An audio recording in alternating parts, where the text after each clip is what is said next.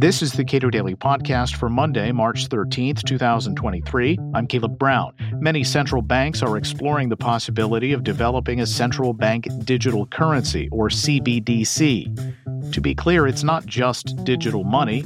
It's digital money that can be programmed by central authorities to only be useful for this or that. It's digital money that can be easily tracked through the financial system. And it's digital money that can be turned off for highly specific users. I spoke with Cato's Nick Anthony about the relevant case of the rollout of CBDCs in Nigeria and the chaos that has since ensued.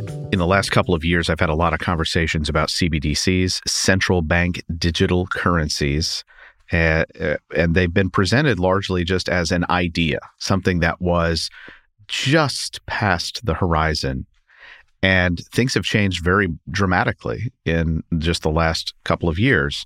And when I spoke with you, I've spoken with Will Luther about uh, central bank digital currencies and sort of the risks that they pose, and the fact that, uh, uh for lack of a better term, global technocrats uh, are, are sort of uh, tapping their fingers together excitedly, thinking about, oh, look at all the ways that we can help people. And I put that in uh, scare air quotes, um, it, it it has been dramatic the the shift that has occurred in a short period of time. So, putting as friendly a face on it, what did Nigeria try to do with their central bank digital currency? And we should note, Nigeria is a huge country in terms of population.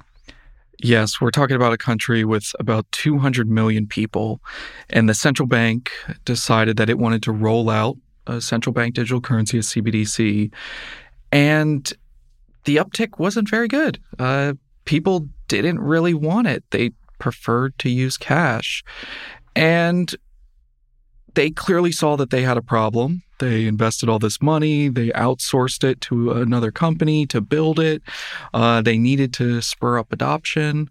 So they started with they removed the requirement that you have to have a bank account to use it. They tried to open it up because there are so many people without one in Nigeria. Then they tried to take it further when that didn't work, and they gave discounts. If you spent it on transportation, you got uh, a certain percentage discounted as kind of a friendly way to make it more popular. People still didn't want it. So then in December of 2022, last year, the central bank announced that it was going to start restricting cash withdrawals. And around that same time, they also said that they wanted to redesign the currency, the paper notes, and make the existing cash expire in less than two months. It's just absolutely ludicrous that you would try to have this type of uh, transition for, again, 200 million people, except for the fact that one of the larger missions of the central bank has been, and they've said it multiple times to go towards a 100% cashless economy. And in result, we have not seen CBDC adoption, though. Instead, Nigerians are protesting in the streets, protesting outside of the central bank, standing in lines down the block just to get what little cash they can from the banks. It's absolutely unnecessary. And it's just tragic what's what these people have been forced to endure here. Uh, the word currency has multiple meanings, and of course, it's banknotes uh, and that sort of thing. But it also means like uh, a cultural relevance, and uh, the, the the fact that those two definitions are for the same word it's it's not a mistake. The fact that currency is something that people use, it is customary for people to make use of it. A, such a dramatic shift seems uh, destined to fail. Yes, it, it really is. And we forget about that a little bit. And I'm so glad you brought that up because money is a very social phenomena. It's something that is sure uh, quantifiable we can put it into excel sheets and and uh, stata databases and the like but when you get down to how it's used every day, when it changes hands, whether physically in cash or digitally through cards or apps, it's fundamentally a tool for people. It's a tool of the people.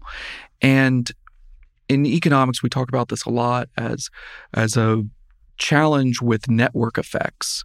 For any successful network, you need to build out and get enough adoption so that everyone's using it. Everyone knows that they can use it because they're not going to be denied. It's the same problem that we have with new forms of social media.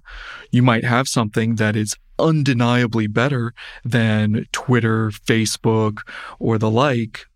But unless you can get a few million of your closest friends to jump over to it, it's not really going to work out. And in the same way, we see that with CBDCs here. People were happy with cash. People were happy with what it was allowing them to do, albeit Nigeria has other problems with inflation and hyperinflation.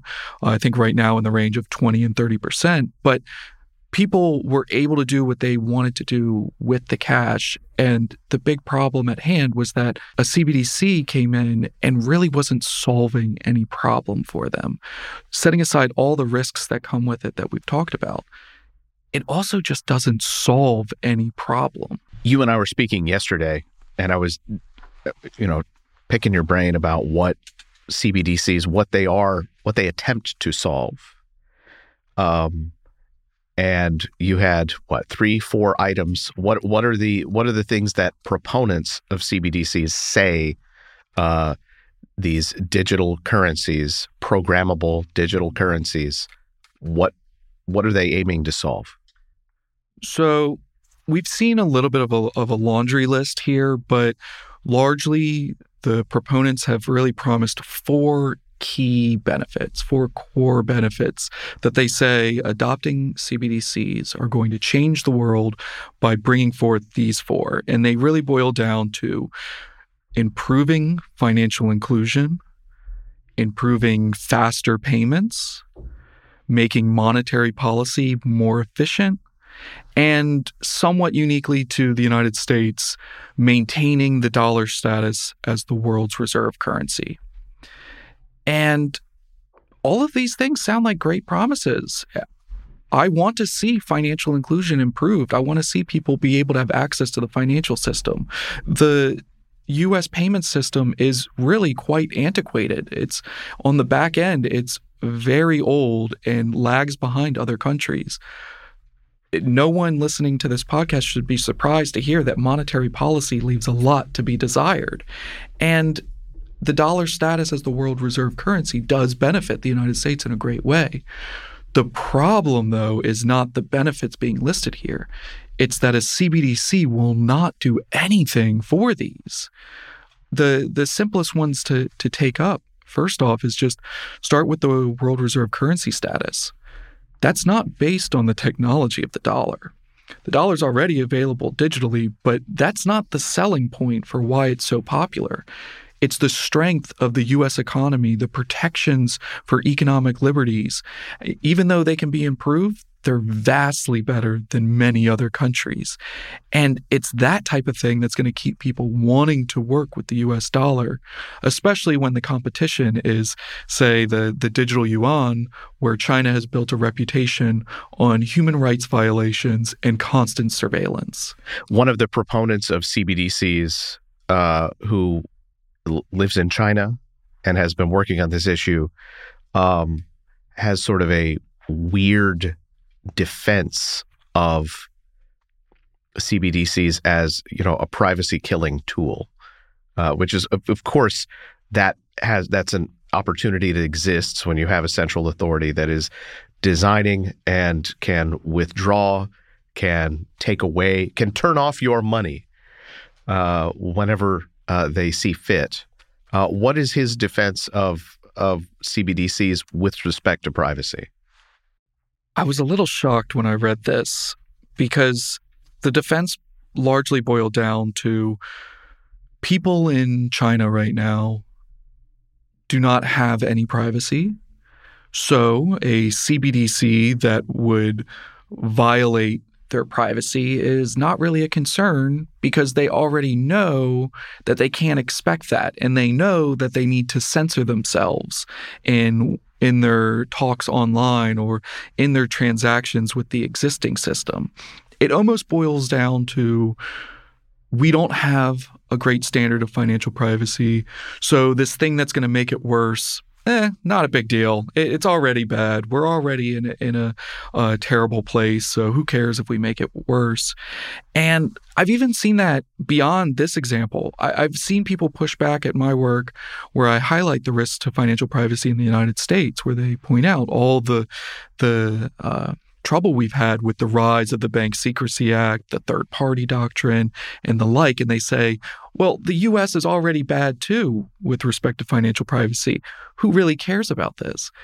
And I, I almost find it challenging to even approach that argument seriously because it really is saying we, we have it bad, so who cares if it's worse?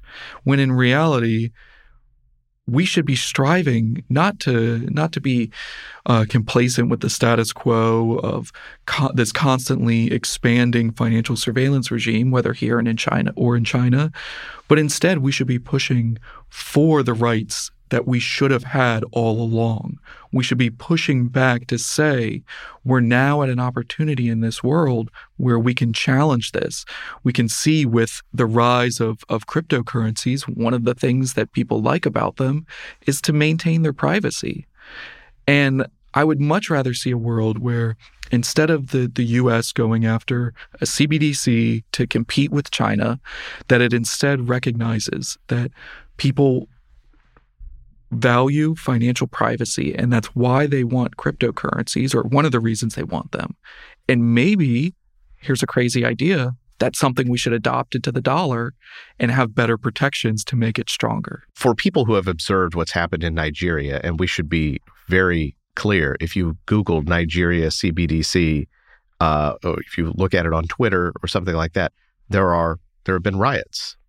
There have been people killed in the street over the fact that you know their their lives have been so substantially disrupted by these radical changes undertaken at a very rapid pace. Perhaps, though, for Americans who are watching this roll out, they've kind of done us a favor in a sense because this was such a seemed like such a boneheaded rollout for such a radical change that uh, Americans ought to be aware that our Federal Reserve and our federal officials are not going to be that stupid when it comes to rolling out uh, a privacy killing technology like a CBDC, and uh, that we should be a little more vigilant about uh, getting the same kind of uh, uh, privacy invasion mm-hmm. on an installment plan.